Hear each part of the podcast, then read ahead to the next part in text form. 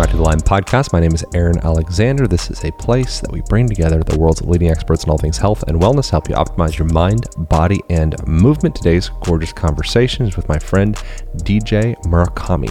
DJ is one of the strongest people on the internet. He is the founder of Strong Camps. Uh, and the reason that I wanted to have him on is I've been watching him do something very interesting referred to as bite training for the last couple of years or so, at least the last year and I've been experimenting with it. And It is very fascinating. Um, through engaging the jaw, uh, clenching, uh, biting down while doing performing lifts and just general athletic feats, um, you can increase your strength pretty dramatically. Uh, there is some various different research that's been published. You can look it up on PubMed that suggests that just through biting down, it can increase your grip strength by, I believe it was like 12.8%. Uh, same thing with leg extensions. I've experimented with this quite a bit, doing pull ups, doing push ups uh, various different exercises. And so I wanted to have the man himself, who has been popularizing this on the internet, on the show to discuss what the heck is going on there.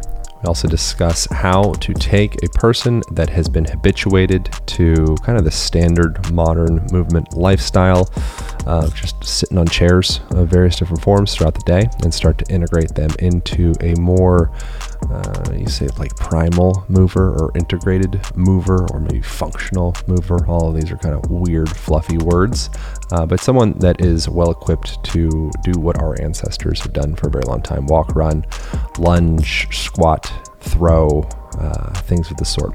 So this conversation is very interesting. And it also ties into a online program that we'll be launching where I break down the most concise way to bring a person from this largely chair inhabited lifestyle back into a place of feeling strong, comfortable, spacious, flexible, uh, relieved of pain and also um, sovereign in their own body, understanding if something hurts, they have aches and pains, they have tension, rigidity, something of the sort, uh, you have the tools to be able to address that. So that will all be in the Align Method online program that will be released in the second week of September. So I just wanted to pick DJ's brain on some of the tips and tools we could be integrating into that program. Appreciate you guys so much leaving us reviews on Apple Podcasts or iTunes or wherever you do. Uh, appreciate you doing you. Uh, thank you for subscribing to this so you get each week's episodes. Thank you for just implementing the information, sharing with your friends, and uh, being here for it. So let's get to it with my guy, DJ Murakami. DJ Murakami, what's up, man? Aaron, thanks for having me on. All right, so I just watched your webinar and I found it very interesting around um, the effect of bite training, grip strength, and some of the very fascinating implications that are associated with it. One of the things that I found ridiculously interesting, and I've been experimenting with myself and found it to be very true, is clenching down is shown to increase grip strength by 12.3% and rate of force development by 15.8% based off of some research that we could cite the, the stuff from, from PubMed in here in the show notes. What the hell is going on with that, DJ? Yeah, it's a lot of research, like 30 years, 40 years. So they've tested it with clenching the jaw maximally, and it's increased uh, 12%, like you said, but also rate of force development. And that is um, the time it takes to increase to maximal force, and that's 15.8%, and also time to peak force 20.15. So it, it's incredible what it's doing. What the hell is happening? Well, well this is what I kind of wanted to figure out. Hmm. So if you ask people, they'll say, hey, this is irradiation. People are just squeezing things harder. But when you get yeah. down to it, it's actually CAP. So that's concurrent activation potentiation. So that's pretty much remote voluntary contraction of a distal muscle, which is enhancing the prime mover. So you could think of this like Valsalva maneuver, which we use in powerlifting. So you're squeezing the core. You can think of gripping, pretty much squeezing your hands. If you shake someone's hand and you grip the other hand, you're going to shake the person's hand harder. Yep. So, you know, that's kind of like uh, tension creating through the body. So, how is this happening? It's caused by cortical overflow in the motor cortex. So, they think that if you squeeze this different part of your body, that there's this overflow of cortical activity and it's synergistically enhancing the activation of a different body part. So the cool thing, so you mentioned clenching the jaw, so that's one of the most studied, but in these concurrent activation potentiation studies, they also showed that opening the jaw, so maximally opening your mouth, you know, it does the same thing. It increases the force output.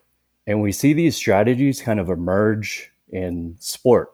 So without thinking about it, people who are throwing, think of uh, like Klokov during an Olympic lift. His mouth is wide open. He's like roaring aggressively like a lion. Think of someone shot putting and think of this yell where you're opening your mouth. And then you go to the other side where there's power lifters who are clenching their teeth. They're straining. You can see their neck and jaw closed. Think of sprinters, you know, they're not opening their mouth during these gymnastics is another one. So a lot of these isometric holds, cyclical movements such as running, you'll see the mouth closed. In other activities, you'll see the mouth opened. So this jaw, if we look at the homunculus, you know, just the mouth in general, there's a lot of cortical activity. Homunculus, the little man. What the hell is yeah, that? the, the little man in the brain. So you could look it up, homunculus, you'll see a map of, you know, the motor cortex, parts of the brain dedicated to parts of the body. And the tongue is huge. Um, you know, hands, thumbs are huge. It's got a, got a piece on him as well. right, right. So, but using the jaw, I think, is underutilized, you know? So we yeah. cue a lot of people, brace the core, but I think the jaw and the mouth are something that everyone can connect to, and it's a it's an easy thing to uh, manipulate your force output, manipulate your performance and movement. So there's so many interesting threads in there, and I'd love to kind of pick apart several of them. Um, one, what do you think is going on there with the jaw forcefully held open uh, compared to being uh, clenched down? I know that there's like discussion around like the internal torque and external torque, and there's some activities where you'd want to be wide open, and that's where you'd be deriving the most strength and output from that, and other activities where clenching down would be the thing. For a layman's terminology and description, like how would a person start to be able to grasp the difference between those two and i'm and i also understand that a lot of this is kind of like conjecture and and speculation and exploration but like what is going on with mouth open in sport compared to mouth closed yeah so if we just kind of look at the patterns we see emerge in sport the mouth opening tends to correlate with explosive type activities think of like sending energy jumping throwing like the Olympic lifts, you know, you're moving this weight over your head. I like Mike think like Michael Jordan, tongue out, mouth open, tongue just out. floating over people. He's like he, he's not biting down, like doing like a grinding type activity. It's like this flow concentration type thing. I'm just throwing in stuff, but that's an like that image of MJ tongue hanging open as he's like gliding over people is permanently imprinted in my mind. So that's like what's coming to mind with that. Oh yeah, exactly. It, it's this buildup of energy and then sending and releasing during that jump yeah. in the air. So a few ways you can think about that. So hold on, but that's sorry, that's that's not the the mouth wide open roaring thing like a power lifter or an Olympic lifter though. So those would be kind of different different channels perhaps right? I would actually say the power lifter and the Olympic lifter on two different sides of the spectrum. And okay. The Jordan jumping would be more on the Olympic lifter side. Okay. Because those you'll see the mouth open on the pole. We're on a pole and uh, powerlifting with a deadlift, you will see mouth closed. Right. Um, yeah. So you could look at it through internal and external torque. So a way, simple way to think about that is internal torque there's a chain of muscles in the body that are medially contracting to send uh, think about like hugging a tree. You're wrapping medially around the tree. And then external torque would be this lateral direction where you're ripping open uh, think of a jump tearing apart. This also correlates with flexion and extension and also the respiratory system with inhalation exhalation and the nervous system with uh, sympathetic and parasympathetic. So, this mouth opening, aggressive, sympathetic, uh, inhalation based, that would be the mouth open in the jump. And then the exhalation, more parasympathetic exhalation position. So, that would be more flexion biased as far as the ribs and the spine. That would be the mouth closed. Hmm. So, those are the two extremes, and you kind of see them pop up like this in sport where you're accessing movements that kind of use those two different strategies. Hmm. So, what could a person that's not necessarily like super nerdy about this stuff uh, at home would they be able to tap into? Oh, this is an appropriate time for me to go Olympic weightlifter about to pull a snatch and like like mouth open, roaring position, and this is an appropriate time for me to clench down to get optimal power or optimal, you know, effectiveness out of whatever I'm doing. Is there some kind of simple heuristics to understand how one could leverage big, wide open, clenched down? Yeah, sure. Well, I think you know, just clenching for most things will help. If you're in the gym, just basic bodybuilding, powerlifting type of stuff clenching down maximally during uh, your exercise or lift, or even before, because there's a coactivation with the neck that lasts uh, well over uh, a few seconds. So just clenching during your rep will help. And if you want to, uh, you know, be mindful and protective of the teeth, you could use a standard boil and bite mouthpiece. I use a towel. I'll just put a towel on my mouth it gives you feedback, something to bite down on.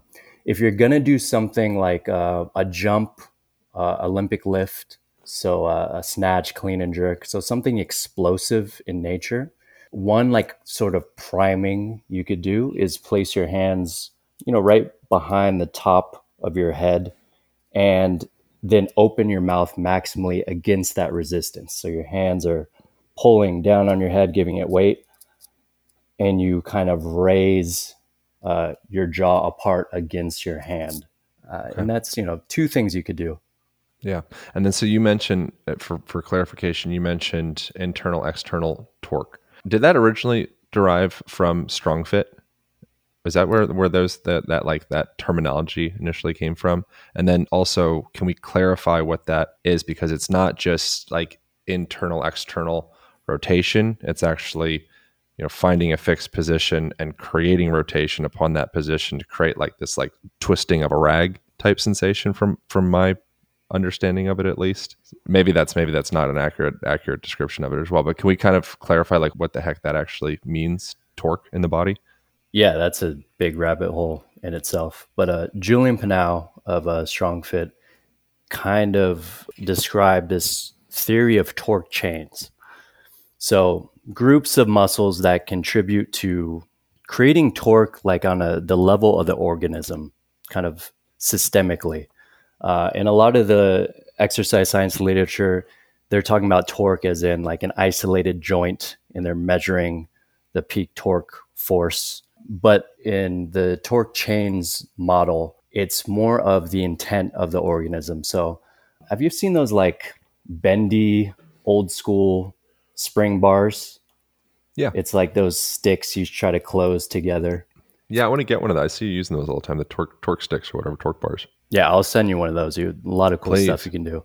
Yeah. But you can um, squeeze those things supinated upward like a U. You could turn your hands around pronated and squeeze them downwards. And if you look at it, your elbows, shoulders are rotating in two different oppositional directions for each of those, but you're still activating the pecs. You're still putting tension through the same line of muscles.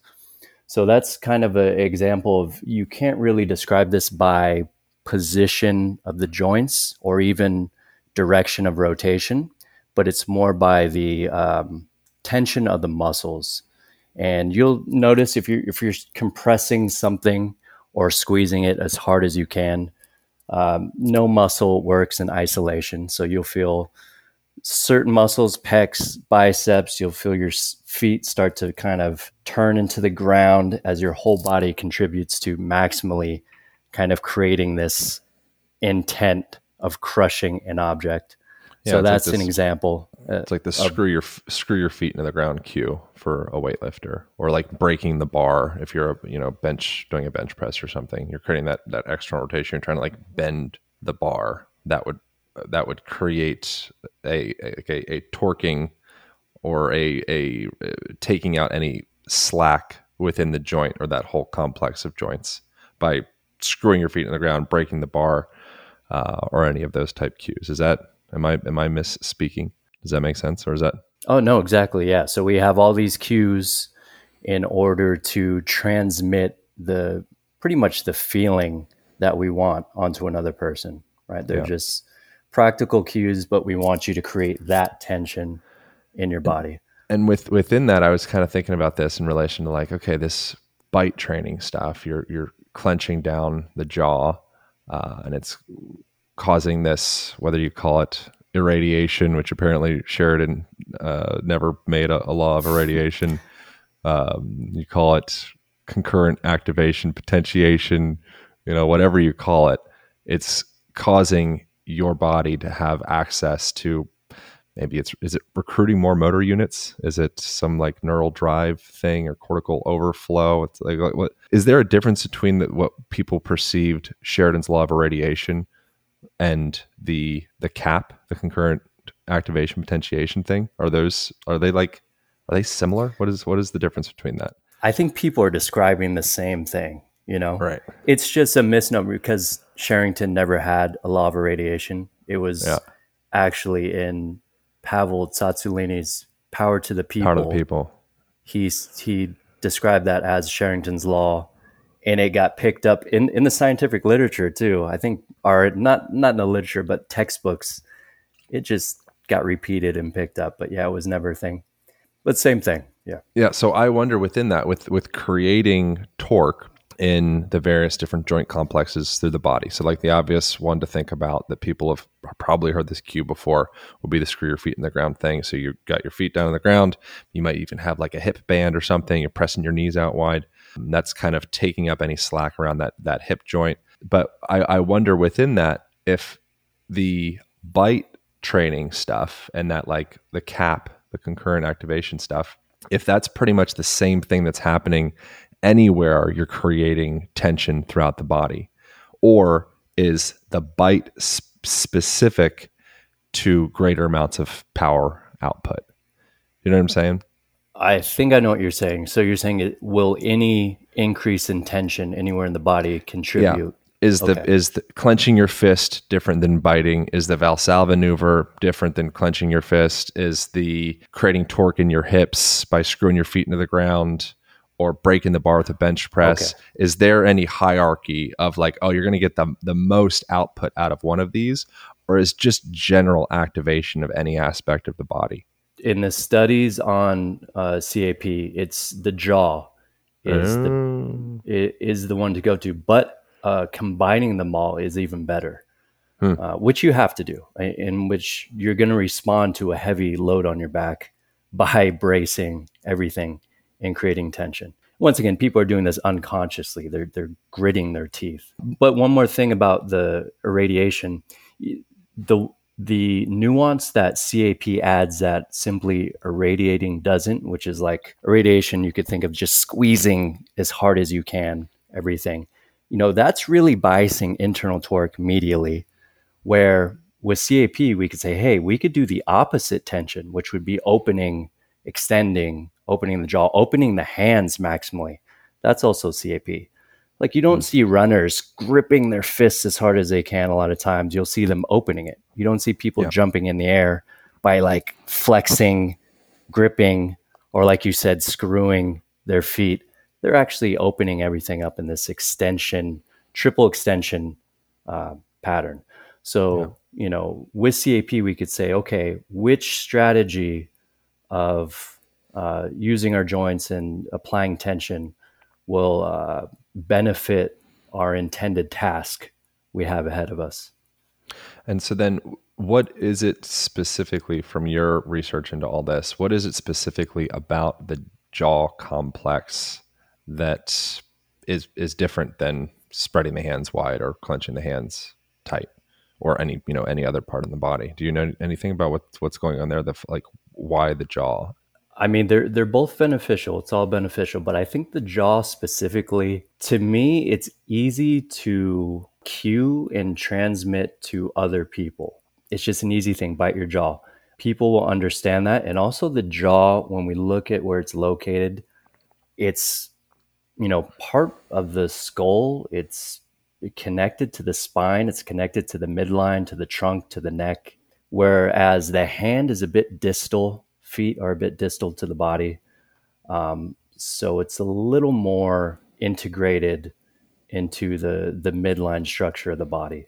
And I think you maybe noticed that on the pull-ups, uh, it, it, really affects you know the the entire midline, the core, uh, the ribs, all of that. Yeah. So that's the really interesting thing. So I've been experimenting with this. I I learned the the tip to use a resistance band around your feet and I'll be posting a bunch of videos about this around when we release this as well. So we'll probably do like a YouTube video about it as well.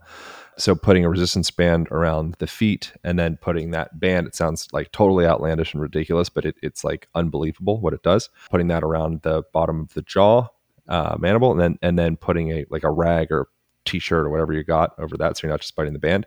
Putting that back around the molars, and now you have this resistance pulling the jaw down and it's but it's not just pulling the jaw down causing you to uh, reflexively like pull it back close your jaw but it's also causing you to organize your cervical spine and begin activating that whole posterior chain.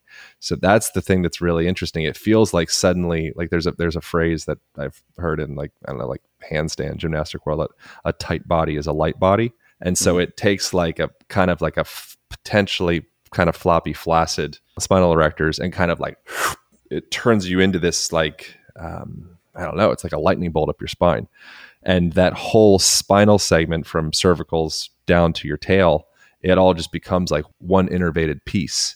And suddenly everything just feels dramatically lighter. I would just recommend trying it at home, like mm. today. Just give it a shot and see how it goes.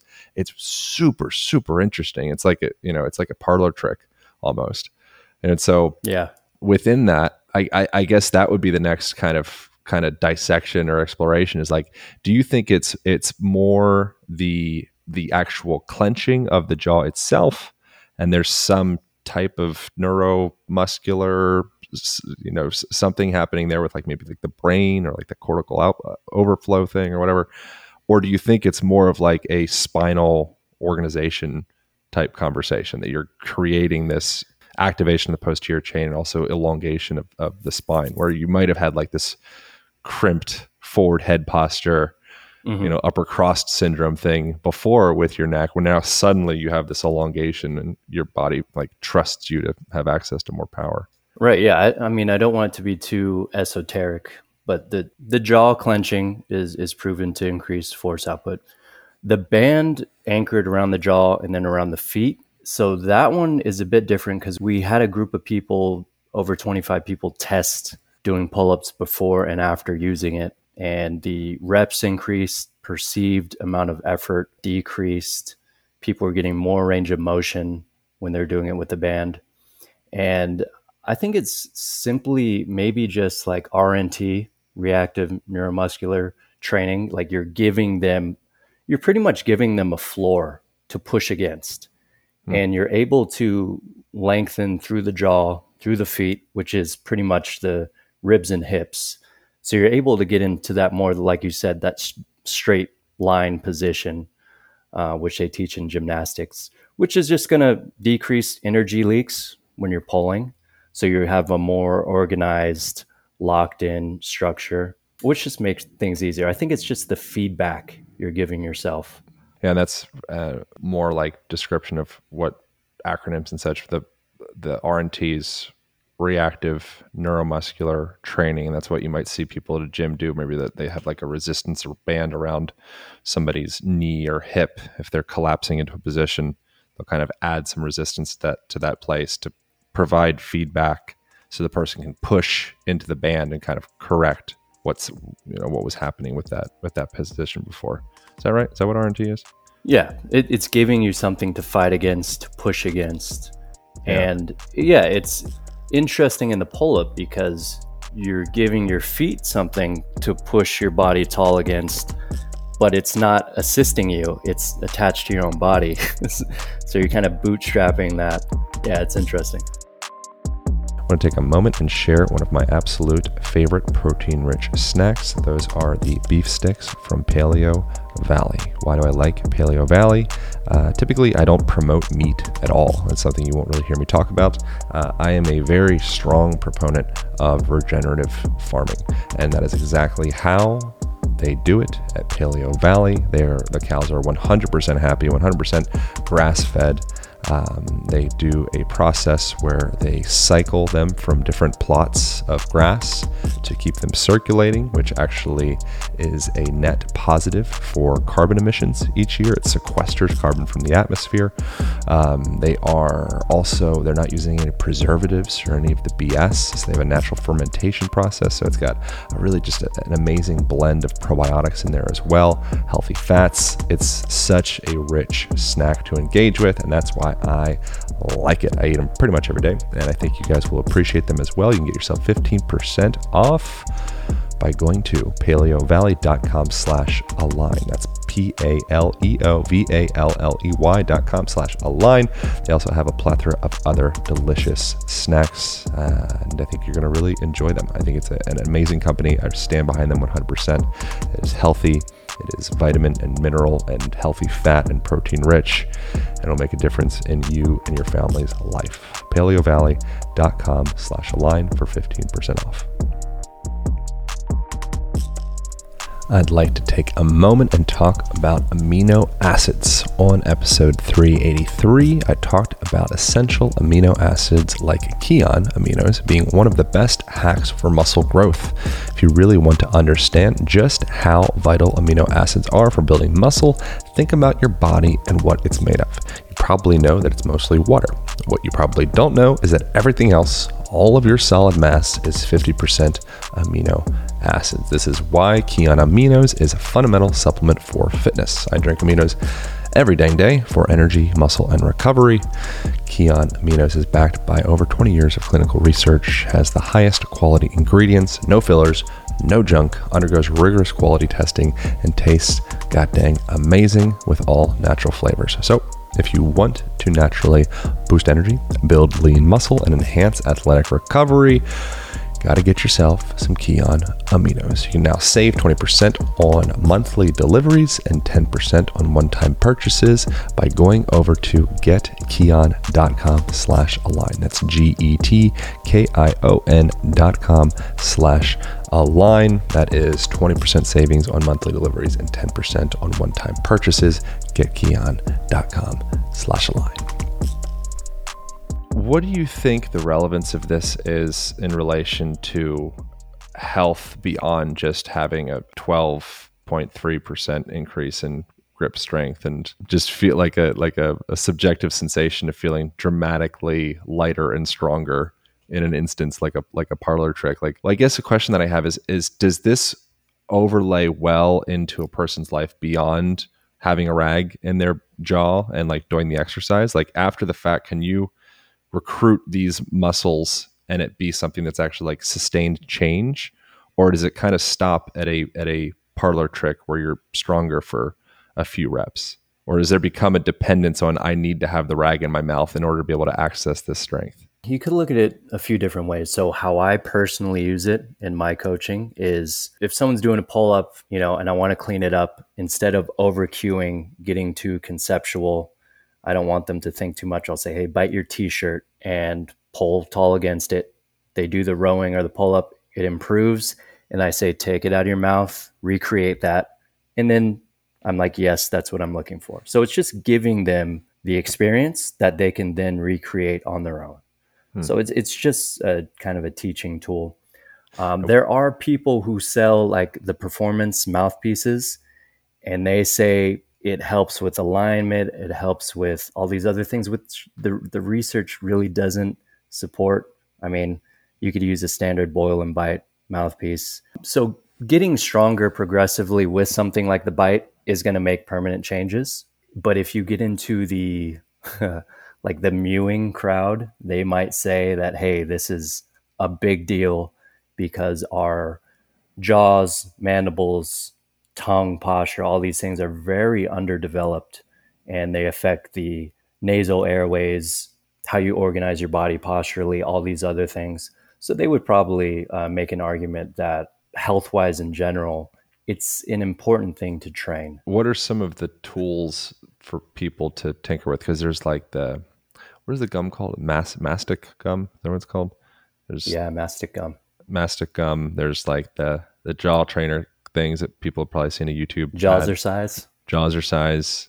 Should we be Jawzrsizing? Like, what are what are the tools that are actually relevant for starting to develop a person's jaw strength? Right. Yeah. I think the biggest thing in modern times is our diet of soft processed foods has mm. changed our morphology of our face. So it's not like a genetic thing. It's not like, oh, evolutionarily we're having smaller heads and mouths and jaws. It's literally just we're born and we don't use it like we used to because of our diet. So our, you know, teeth are affected, jaws affected, all that. So easiest thing is just chew tougher foods, maybe some raw carrots, uh, tougher cuts of meat, beef jerky. Like you said, mastic gum, uh, something you could order. You'll chew it. It's like a sap from a tree, pretty much. That's dried. It's like the resin. So you chew it, your jaws will get very fatigued, very sore. You could treat it like training. Do it for five minutes, progress to 10 minutes a day, progress up. There's even another one called Falim gum, F A L I M, which is a bit softer. So that's somewhere you could progress. And then things like trying to keep your nasal breathing more with your mouth closed, you know, little things that add up throughout the day. Also, this band, um, we talked about putting it in your mouth near your molars. Your tongue is under that. So there's an opportunity to drive the tongue upwards towards the roof of the mouth and man, that's something if you haven't done before will fatigue very quickly, but it's almost deep into the esophagus, like in your throat, almost like you want to gag. But these muscles light up. And that's something, uh, once again, just looking at everything objectively the mouth, the jaw, these are joints with associated muscles like anywhere in the body. So I think we should get everything stronger that we can. There, you know, there's never it's weakness is never a benefit, right? It's interesting thinking that the the face of modern people is atrophying. I think there's so many parts of the body we don't think of as actually even like having musculature. Like I looked up the the uh, muscles that open the jaw, anterior digastric, mylohyoid, inferior head of the lateral pterygoids. If anyone's ever on Jeopardy, it's just one of those things. I think of like, what are the muscles that open the jaw? You know, we just we just kind of like oh, it just ha- it just it just is. You know, it's like we're you know our our our facial structure or the muscles of our feet. You know, it'd be another place that it's just kind of atrophying and withering away, and it's just kind of like ah, you know, whatever. It does it doesn't really pose an issue until you have to like see a surgeon or something like that. Then suddenly it, it comes up onto the right. into the platform of, of attention but it's just such a fascinating thing that you referenced in your in your program that it was Daniel Lieberman who um, he was suggesting that I think it was just like the last 300 years our faces and the the strength and and robustness of our masseters and jaws has significantly uh, decreased. So just in the last like few hundred years, our literally our faces are kind of like withering away into into into goo because we're you know, we've converted into eating eating goo essentially instead of actually like using our, our mouths. And then when you see how the our the strength of our jaw and then also something I, I learned recently from your program as well was the the gonial angle. Can you get into the, the the gonial angle and how that relates to grip strength? And again, just more connections of like the face and the jaw and how it's it's not just a face and a jaw. It's it's you know it's also affecting the rest of the body. Right. So the gonial angle is the angle from the bottom of your jaw and up. So like a person with a longer face is going to have a larger gonial angle. So something we know is that the position of the so occlusion, which is pretty much your bite position. So occlusion of the mouth and the jaw is correlated to posture, but also changing your posture changes your jaw. So it, it's kind of this dance between those joints and aligning. And the two kind of variables in the studies of force output and jaw strength are that how hard you're clenching is a factor, and also the position of your bite is a factor. So, those are the two things that affect performance and force output. So, the, the gonial angle, that's one of the major um, things that affected the strength was what is the angle of their jawline, essentially. Mm. And this is also the one thing that is most like visually striking about a person is that jaw angle and man, the before and afters, uh, if you look on YouTube of like people doing mewing or orofacial uh, myofunctional therapy, like these type of dentists who are, you know, trying to widen the the mouth and do exercises with the tongue and the jaw. The before and afters are pretty crazy. I mean, like you said, we we have the power to. We know we can build bigger biceps, broader shoulders through hypertrophy but you know, the same thing applies to the face.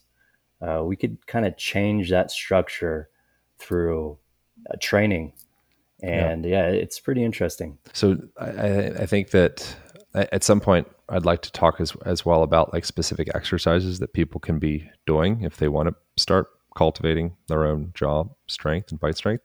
Uh, but uh, another factor that uh, very interesting within that is that you'd mentioned tongue posture and how can a person get more uh, global strength from their body through uh, positioning of the tongue? Is there like an ideal tongue posture? Why does that matter? Is that associated to jaw strength as well? Uh, like where does the tongue come into that conversation? So as far as i'm aware they didn't look at that aspect in a lot of the studies, and, and they just don't control for it. But mm. I'm guessing, just in terms of like we were talking about, clenching the fist, Valsalva maneuver, clenching the jaw, driving the tongue upwards. That's just another thing that's going to contribute to tension.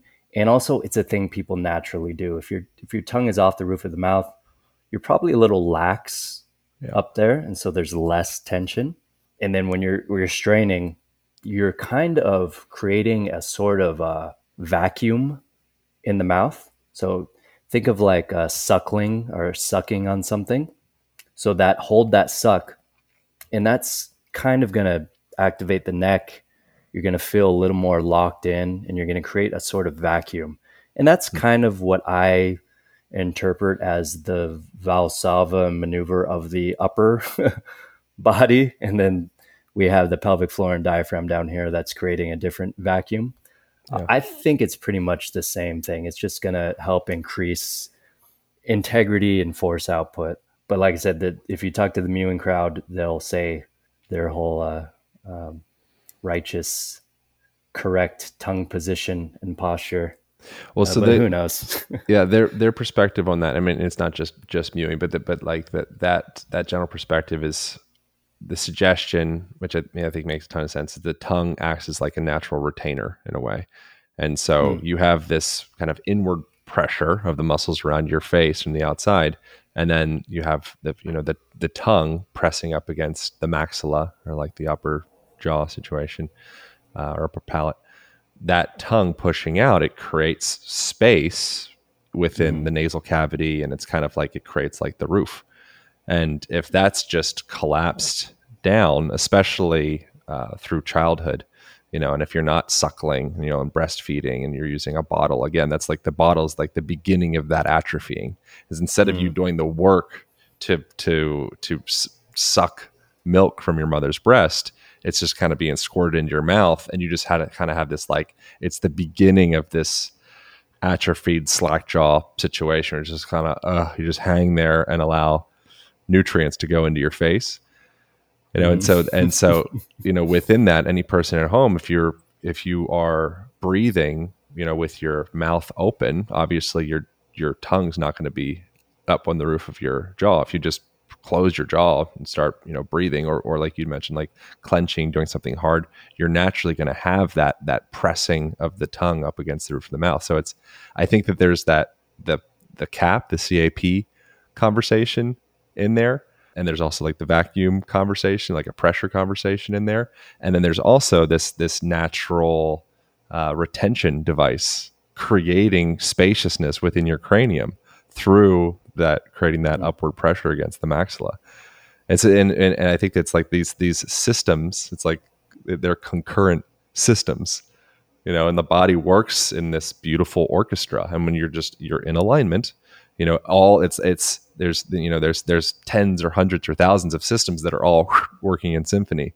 But when we kind of take ourselves out of that and we try to put it back together piecemeal system by system it's just it's like too complicated but when you find that that that you know that i think like like that moment of putting the the band around your jaw and and clenching down and pulling back and feeling suddenly like everything feels stronger i think it's like you know it's like a whole symphony of actions that are happening in there it's alignment it's electricity it's it's neurology it's a lot of different things i like that yeah i mean to add yeah. another layer it's the anatomy trains would say, you know, that whole fascial line, you're you're closing the the chain essentially when you're putting the tongue on the roof of your mouth. So yeah, there's probably something to it if all these different systems and models are pointing toward the same action, right? Yeah. There's also uh, like like children with like tongue tie you know, where the, right. the tongue's like stuck down there. It can act as like a pull through that whole. I don't know if it's as clear cut as like the anatomy trains. I've had Tom Myers on here a bunch of times, uh, but like the anatomy trains deep front line where it's just directly pulling exactly the way they cut that deep front line out with a with you know with, with a scalpel, but you know that upon the release of that tongue tie, suddenly they're movement patterns will will change and it's like oh it can create like this freedom in the body. So it's not just ex- uh, isolated to just one specific place. It really is going down through you know the esophagus and the heart the pericardium and the, the diaphragm and the psoas and the adductors. Like you really can c- draw very clear continuous connections. And the idea that these are their own systems like extracted out as as muscle bellies that's all novel to to textbooks. Like the body has no relationship to individual muscle bellies. It just understands global relationship to the whole. And so it's a, it's an interesting thing trying to wrap our minds around these individual like i just you know spouted out the three depressors of the jaw you know the inferior head of the lateral pterygoid whatever you know whatever bullshit. Body has doesn't know anything about that you know the body just just knows chains of movement and, and relationships throughout the whole. I'm sure you've thought about about that before. It's kind of an interesting thing like overlaying the way that we've the two-dimensional way that we've learned about the body and then coming into actual relationship with the, the, the way that the body actually works. There's like some friction there. Yeah. Well we it's language. We invented it conceptually. I mean we actually just discovered another muscle in the jaw and by discovered, they said, "Oh, let's actually differentiate this tissue." Right, we cut because the fibers one. are lining up. Right. So there's no such thing as a muscle. That's something anatomists drew with a scalpel on a cadaver, like an artist. Like we created that and then we named it, but it's not there in reality. We're just part of yeah. everything. Everything's connected. So yeah, we can sometimes get too lost in the the pieces and forget the whole. So what have you what have you found find a deeper relationship with having a a more rad experience with your your body? Like what's worked for you to come into feeling better in your body, feeling stronger, feeling lighter, feeling just like more at home in your body? Yeah, I think um, going back to um, tension and orienting tension, I had to um, forget, pretty much erase the constraints of, you know, the, the cultural baggage behind how I was supposed to move. So good form, bad right. form, um, which as much as I intellectually kind of philosophically whatever knew that, it, it's so like ingrained in me that you know a long time it's always like i got to keep my shoulder blades down and back i have to do this and do that and things like this where you're just you're not cueing position but you're giving someone the task of them just reacting and creating tension against something i'm trying to follow that a lot more so mm. for myself and for others less cueing less being married to a position um, and more giving them more solutions of tension, which when you introduce these tension, it's just going to give them a better relationship to their own body. And then you have more solutions to solve the task of moving with, which I think yeah. in the end, the more information, the more uh, strategies of movement you have, the better. Yeah, the body does does well around organizing some like external goal or like extrinsic focus like just get like that's how a baby learns how to move you know that baby wants to put something into its mouth typically you know or reach out with its hand or just wants to mm-hmm. roll its body over you know? So there's not like a there's no awareness of spiral line deep front line you know hip torque concurrent activation anything. It's just get my mouth over there, get my hand on that, put that in my mouth, and it's perfect. you know, like, yeah, like, it just manifests perfectly.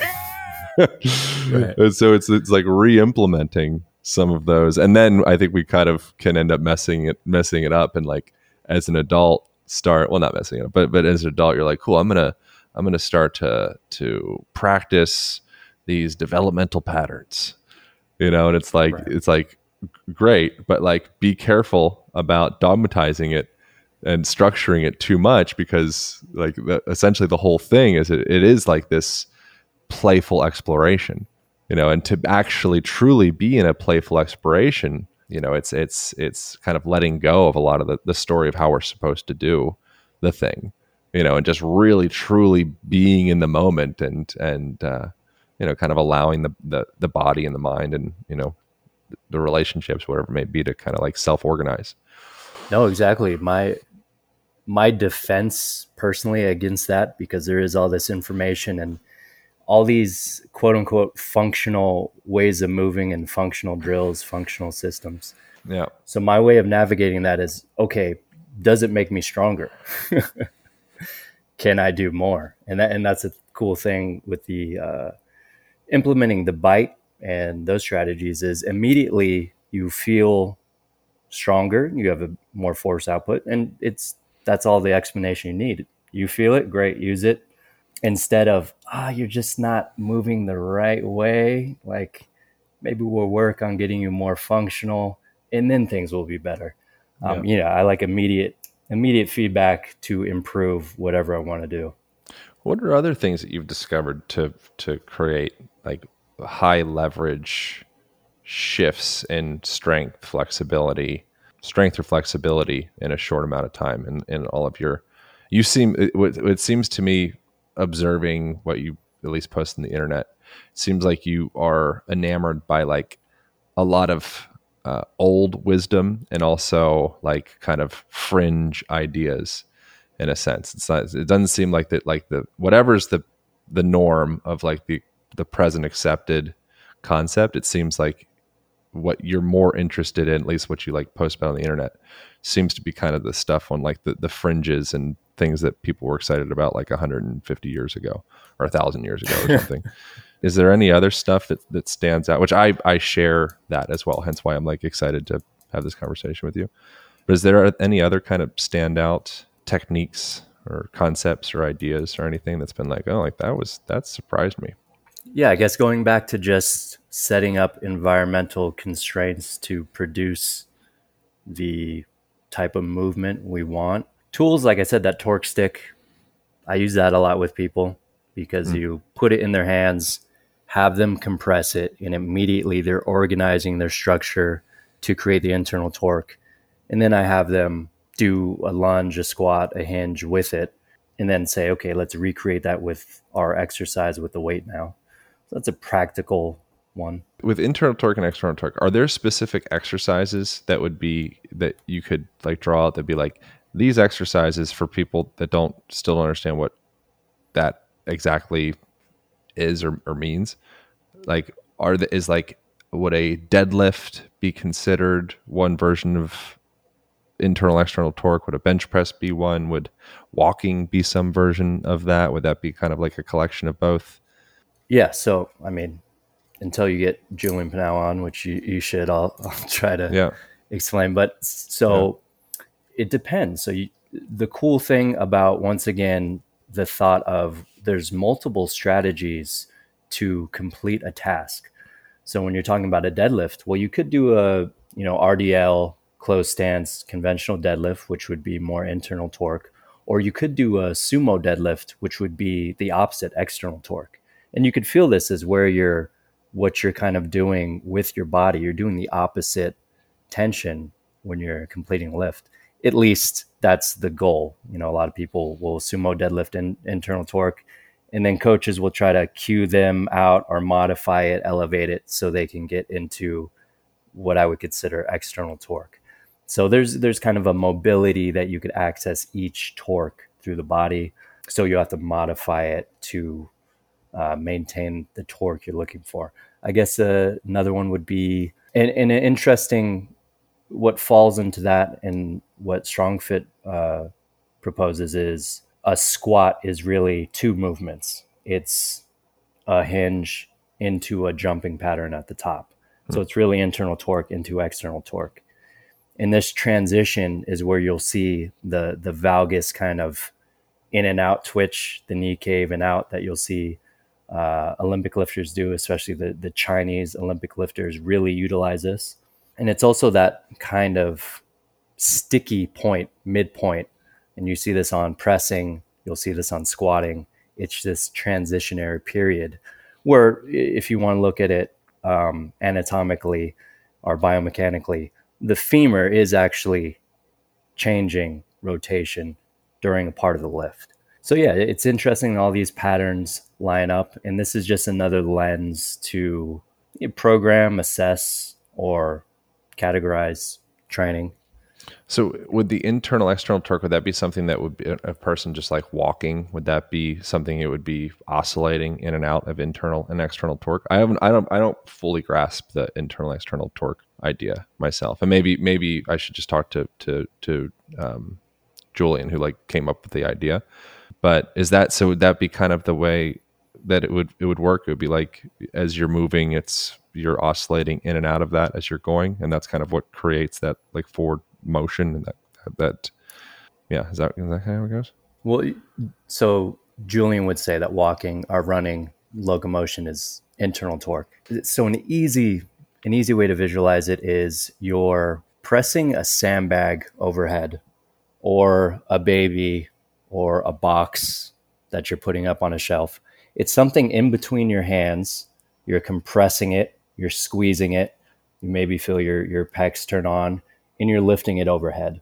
Hmm. That could be a barbell and you could be ripping it apart and feeling opposing tension through your body.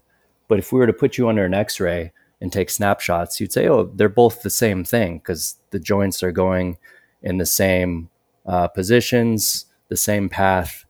But in reality, you're creating different tension through the implement. One's compression, and the other one you're ripping apart. Mm. So that's why um, it really helps to clarify the tension over just the position you're creating. You know, it's yeah. a, they're both associated and they'll uh, bias each other, but um, the tension is experientially, I think, what we're trying to relay in terms of coaching or cueing, and it's the thing that elite level athletes don't think about. people who move well and are performers aren't always the best teachers because they yeah. they kind of have to reverse engineer. Oh, how did it look when I do that? Okay, make the shape I'm making and get to the next shape. Right. When I think Eh, we really don't have the devices or technology to measure, like you said, the nervous system, these other things, like what are they really experiencing that's causing them to perform the way they do intuitively by feeling?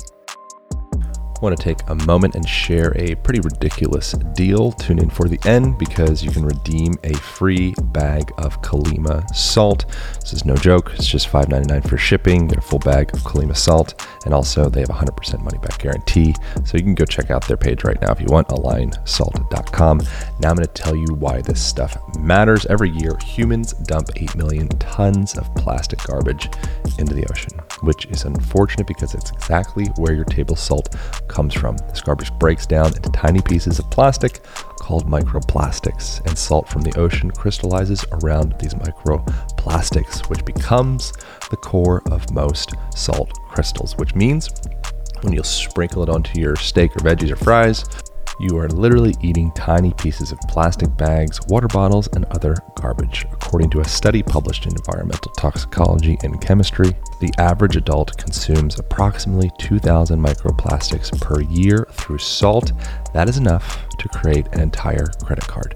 Colima sea salt is some of my absolute favorite salt on the planet.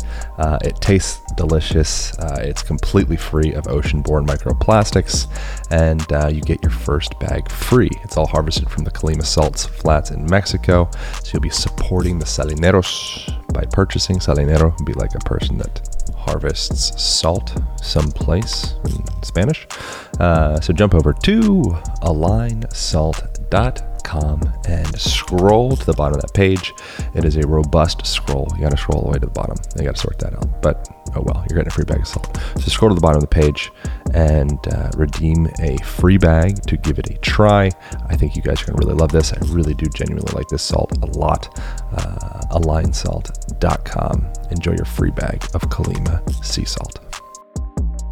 I want to take a moment and share something that is an absolute needle mover for sleep that is supplementing with magnesium. The reason magnesium is relevant to supplement with in the first place is because it is largely deficient in modern day soil my go-to choice for magnesium is from Bioptimizers. The reason I like this stuff so much is it contains all seven different forms of magnesium.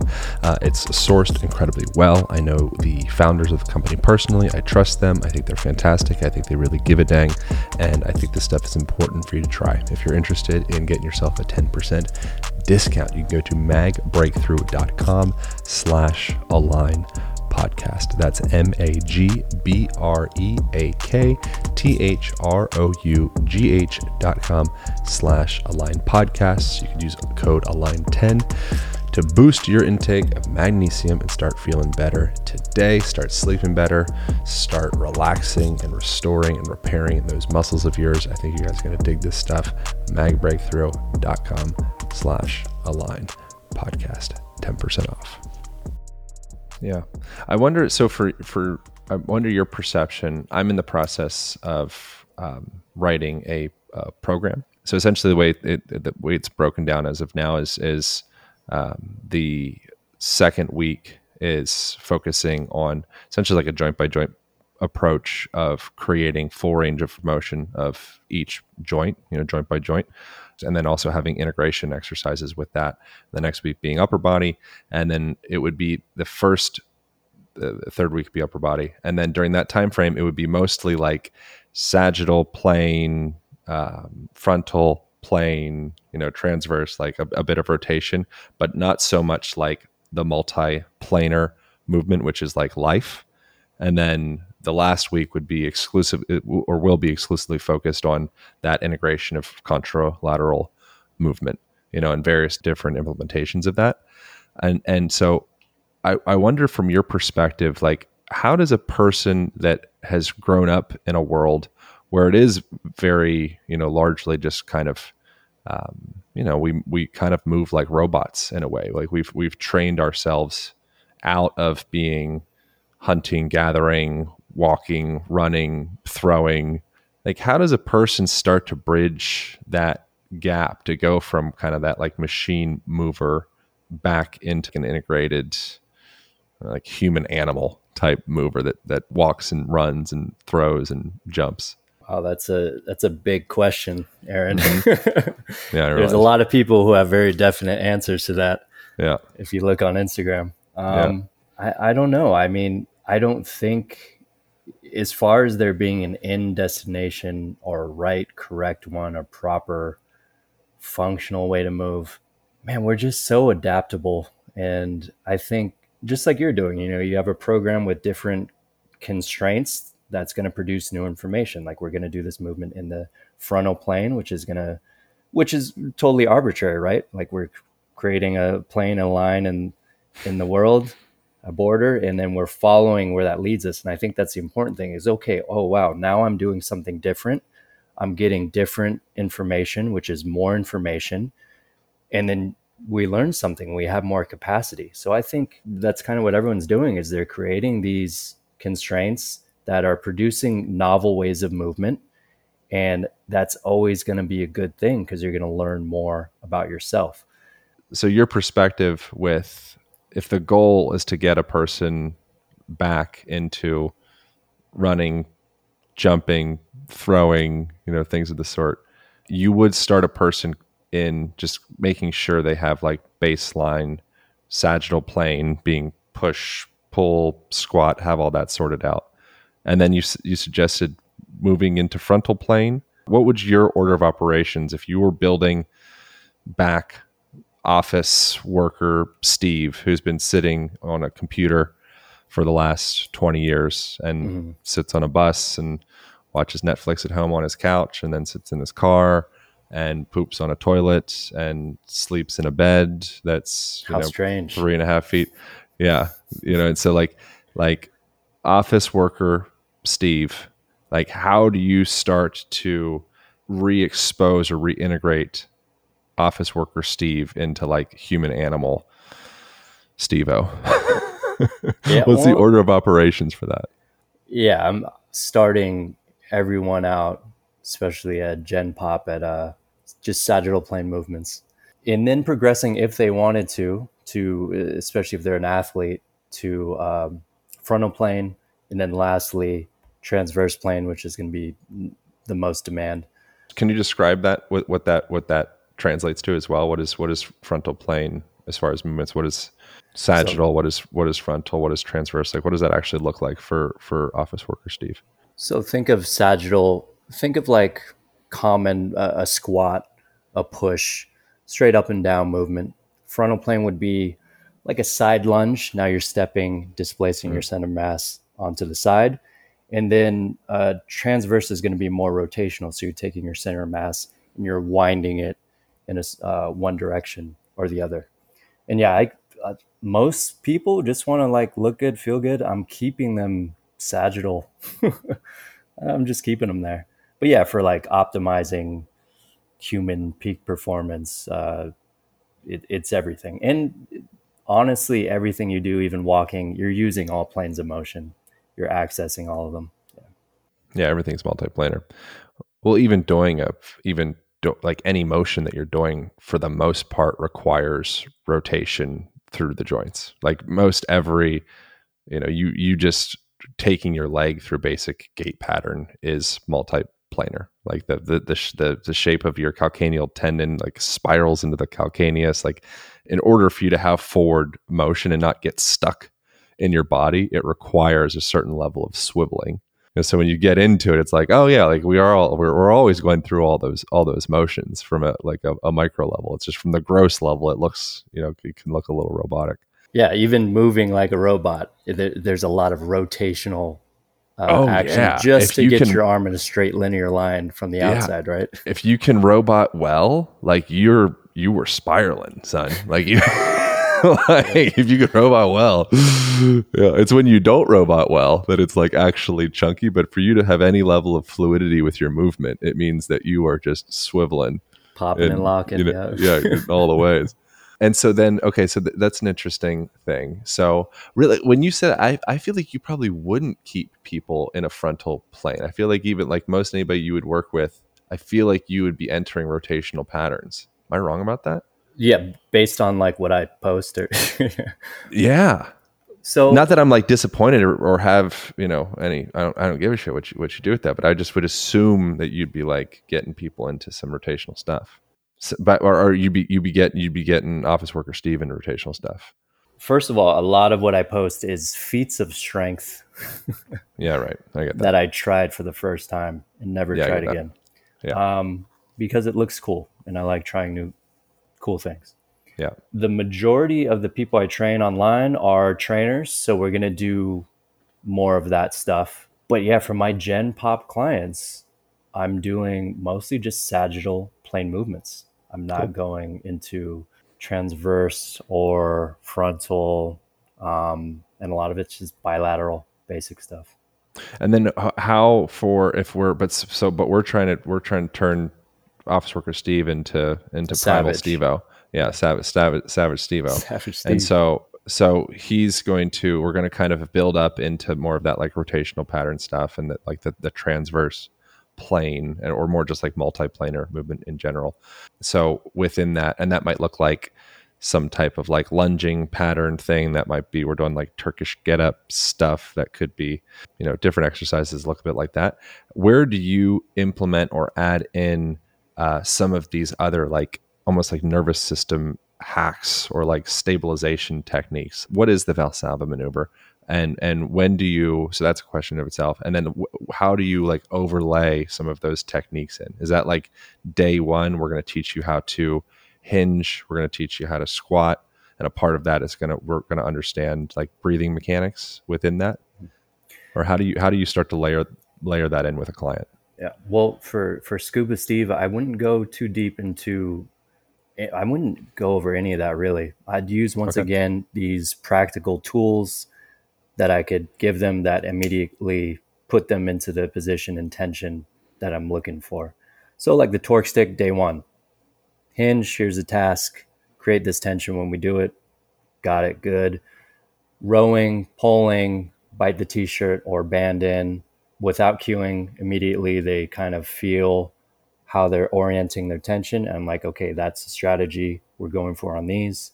You know, modifying the exercises, adding a box, whatever it takes to coach as little as possible and give them a felt sensation of, uh, you know, sensory motor competency, if you want to call it, the f- mm. feeling of how to move. Um, that's what I would do personally.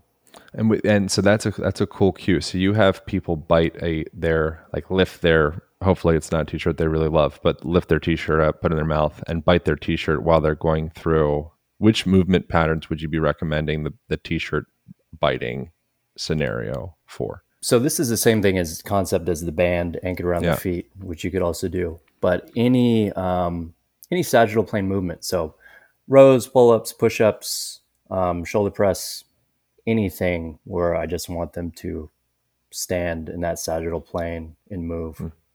Cool. And then and then for something else that I've I've found, so I tried to do the band around the feet and then in the jaw for a squat, and I found it to oh no, sorry, it wasn't a squat, it was a military press. Uh, but I found it to not be helpful at all. It was actually just just like distracting and annoying. So and then I heard you talking about what you would do in that scenario would be you'd, you'd like attach the band to something in front, like a kettle, a heavy kettlebell or something of the sort. So it's actually kind of coming down like a 45 degree angle or so as opposed to being straight down. Because it was like i was like stepping back and i had this you know big barbell and i was trying it was just like it wasn't good.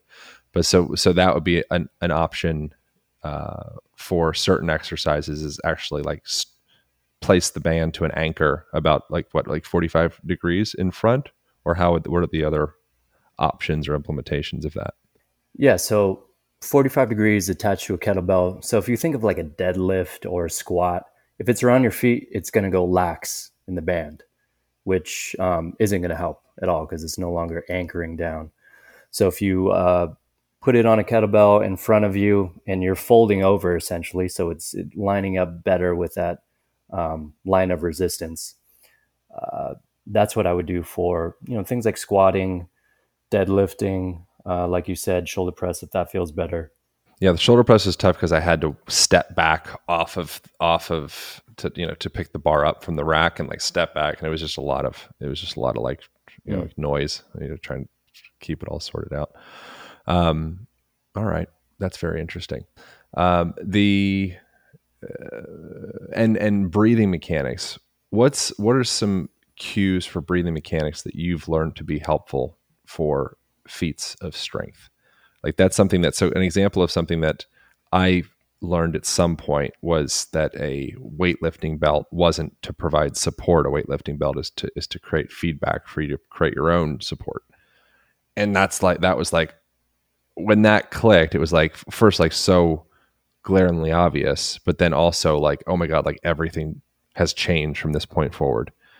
Um, do, is that, can you kind of explain what you've learned along the way of, of leveraging breath to create support?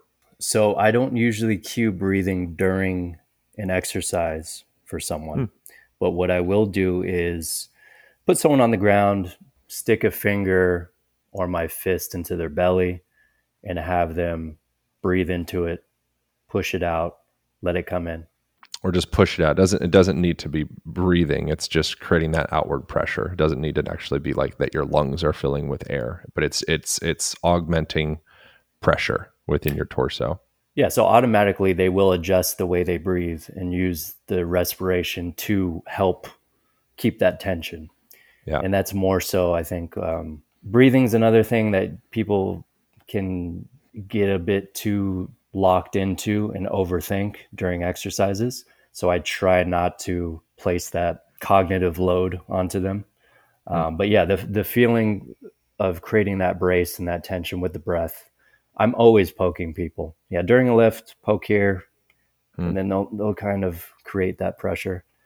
So mm. I'll, I'll use tactile feedback more more so could a person poke themselves? Like, how does a person find their own tactile feedback to understand if they're leveraging their internal pressure systems effectively? Yeah, I mean, find that like V line, like obliques, jam your like thumb in there and take your other hand and push it in further. And then see if you can squeeze that out and maybe breathe there for a minute. Um, even just breathing with a medicine ball in your gut is is nice. it feels nice.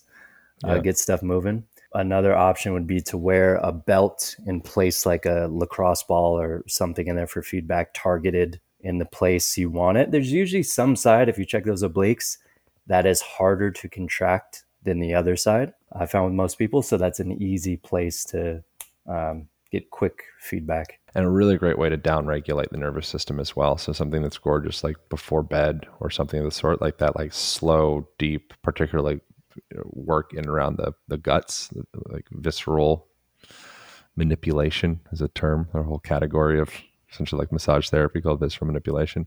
And then it's interesting within that there was uh, there's been a bunch of research around like chewing gum being supportive for also down regulation, uh, mm. uh, just calming the nervous system. And that was one of the things that you cited in your program as well was the the suppression of the activation of the HPA axis, which is kind of like a kind of a signal of way that our body deals with stress, um, down regulating the activation of that cascade as a product of using the the jaw, which is which is kind of an interesting interesting thing, you know that that is, is there is have you can you say anything more about that how it ties into also the way that you feel so i'm not sure the mechanism it could be that system saying Like people say, if you're nasal breathing, your mouth is usually closed. Mm-hmm. Um, if you're keeping that tongue on the um, roof of your mouth, there's studies showing that wearing a mouthpiece during like distance running, heart rate was lower. And in mm. the just from the small kind of groups we've had try with it, everyone perceives uh, less effort during the exercise. And I wonder if that has to do with mm. just um, biasing the parasympathetic nervous system with that mouth closed, especially something that feedback of an, uh, a mouthpiece or a towel or something to bite onto. Yeah. Yeah, I'm not really sure what's going on there, but there is definitely something perceptual that feels better and more relaxed while doing it. Yeah. What what about clenching the feet on the ground during a squat, for example, compared to relaxing the feet, you know, or clenching the hands on the ground during a, a push up You know, like the like the the like what's right. What's if you want to create strength? You know, if you're doing a handstand, one of the cues would be like you're essentially like your knuckles are turning white because you're like grabbing the shit out of the ground. You can kind of see your kind of knuckles coming up, and it's like literally like you're grabbing a hunk out of the ground. Mm-hmm. What have you found to be the most effective for um, organization orientation of the hands during a push up and organization orientation of the feet during a, a, a squat or deadlift or anything that you want to do that's like strong? So I don't personally teach gripping the ground, but I do think the weight distribution, uh, for lack of a better term, just the direction of energy. So I guess rolling through the hand, like if we think of a, a punch and this kind of internal rotation that you're sending your hand, yeah. if you're doing push ups and you kind of roll from the outside, uh, like the pisiform bone right here on the outside of your palm where you want to like pop people in the face. Yeah. Yeah. Rolling that into the two inside knuckles right here, index yeah. and middle finger. Like there's this line that we rock and move through, closed chain. And the same mm-hmm. thing for the feet. We have this outside edge of the feet and then inside edge of the feet. So depending on the movement, I cue that a lot, like feel pressure on the inside of the feet. Um, or if we're doing something cyclical, maybe it's like, especially hands, you know, think of that waving of the pressure with the reps. Yeah. And that kind of ties in back to torque. External torque, I'm going to go more outside. Internal torque is more inside for hands and feet. Yeah, and that'll that'll naturally create like a tenting of the the, you know, arch of the foot or arch of the hand as well, having that kind of rotational type movement in there. Um, well, cool, man. Uh, we got a I, I have a, a pickleball appointment in 20, 23 minutes. Everybody's um, playing pickleball. You oh, dude, yeah, that? pickleball pickle. Yeah, it's fun. It's good. I like pickleball. Um, the so is there any other kind of like last like strong man wisdom that you've kind of garnered over the years of your research and exploration of just like some weird shit to to leave for people or leave for for me? Like, how do I get how do I get stronger? I, I'll tell people. something that we've moved away from in the movement culture where we like to express ourselves artistically is just um just the pump just mm, bodybuilding yeah. gotta get the pump the mind muscle connection i i think that's you know it comes from bodybuilding so we, we, we tend to poo poo it but the mind muscle connection and the pump i think is a very valuable tool hmm. uh, to offer people and to utilize. Once again, beyond position biomechanics and form, I think being able to voluntarily contract and put tension into more parts of your body, more tissues yeah. of your body, I think is yeah. very valuable. People who could do that, people who could kind of isolate individual heads of muscles and flex. Yeah. Um, I think that's a key thing. Flex muscles without having to take their joint into a certain place in order to find tension there. It's like learning how to do the titty dance when you're 13. And that's an easy one. Yeah, that, that's why pecs is a great one because yeah. a lot of people can instantaneously connect to that. Okay, we all have pecs. That's a big day in every young person's oh. life when they learn how to do the titty dance. And you never stop. You hopefully you never, never stop. stop. Dude, I'm doing it right now. I I felt it. it came across the screen and I started doing it. but yeah, that's, yeah, that's true. That is that is a virtuous characteristic. Like bodybuilders, we like poo poo on bodybuilders. It's like, ugh, it's kind of not trendy anymore. But that is a very beautiful. That I, I now I understand what you're saying with the mind muscle connection. Just having that relationship to be able to tap into like soleus, medial head of gastrocnemius. Like that's like a pretty cool thing to have that level of relationship with you know the entirety of your body and then you could say get into like maybe heart maybe organs maybe pelvic floor you know yeah, and then you get into like tan- yeah. tantra and like sexuality and sensuality and then maybe you start to change your augment your blood pressure augment temperature on the back of your hand like a monk it's all the same shit it's all the same shit it's just deepening the relationship with the body and you know the whole just somatic experience Right, right. And that is so that's the foundation of all these old time strongmen's practices. If you look at what they were giving to people, they were performing feats of strength as like their job or as like, look what I can do. And they said, okay, what's your training? And it was literally uh, an advanced version of posing practice. They were just flexing. It was called muscle control. You know, that's what a lot of them swore by.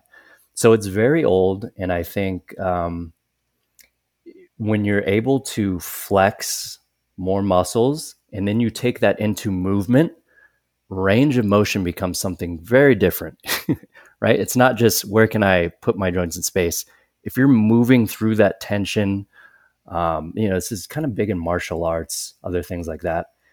Uh, I think that's where um, you can really affect change and and build a practice you could do for the rest of your life that's becomes richer and richer and hopefully brings you a deeper connection to your body. Thanks so much for making time to do this, man. I really enjoyed getting to we've we've known each other on the internet for the last I, I don't know while, and so it's cool to get to finally actually actually connect. Um, where I, I would, if people are interested in going deeper into this, you have the the what is the the bite training course called? The uh, Predator Protocol. Predator Protocol. Yeah. So that's I mean I'm I'm gonna be talking about I think I'm gonna do like a little like mini bite training thing in the in the program that I'm gonna do, but a lot of it I'm essentially just directly borrowing from you and I want to be able to instill my little version of it because I've been enjoying messing with it. But I think that's a great place if people want to go like deeper into that. Um, I really enjoyed checking it out. I appreciate really appreciate you sharing it with me. Um, where do people find that? Yeah, very cool. I look forward to you playing around with it. I love it. Um, yeah. Yeah. So if you want to head to um, my Instagram at Strong Camps, uh, I have a link tree there. You can see all my courses. We have the Predator program for the bite training, uh, free webinar talking about all the kind of research behind it, and also a Chi Torque course, which goes on on how I teach uh, that torque concept and cool. the dynamic isometric mind muscle control practice that I use. Uh, so yeah, so those are on there. Dope. Thank you, man. I appreciate it. Let me know if you come out to Austin, Texas. Um, oh, I'm kind of actually. I got a little torque thing right now. I've been torquing a thing this whole time. You've been tor- is, you didn't even know you're torquing. Dude, I've been torquing this whole time. I'm now realizing, putting language this dildo, floppy blue dildo thing that I twist around during conversations. Um, thanks so much. I really enjoyed this. Uh, thank you all for tuning in, and um, that's it. That's all. Appreciate you. Over and out. Peace. Thanks, man. You guys enjoyed that conversation, as I mentioned in the introduction, we will be launching the Align Method online program, and it contains the tips and tools for you to be able to understand how to find full functional range of motion of every joint in your body, and also take some of the traditional bodybuilding exercises that produce great aesthetics uh, and start to integrate them into natural human movement. So, being able to walk, run, squat, lunge, hinge, throw, and uh, all those fun motions that we see on Instagram. That can be found in the Align Podcast community. That's at alignpodcast.com slash community. There's also a ton of great free exclusive content that is only shared there. And uh, I'm in there each day, popping in, answering questions. We do lives. It's a great community. There's about 1,300 people in there now. And I appreciate you guys joining in. So it's totally free over at alignpodcast.com slash community. Thank you for subscribing. Thanks for leaving us reviews. Uh, if you tag myself or DJ, on Instagram uh, and share this episode. We appreciate it. We might share your post. I'm over at Align Podcast. He's over at Strong Camps. That's it. That's all. I'll see you next week.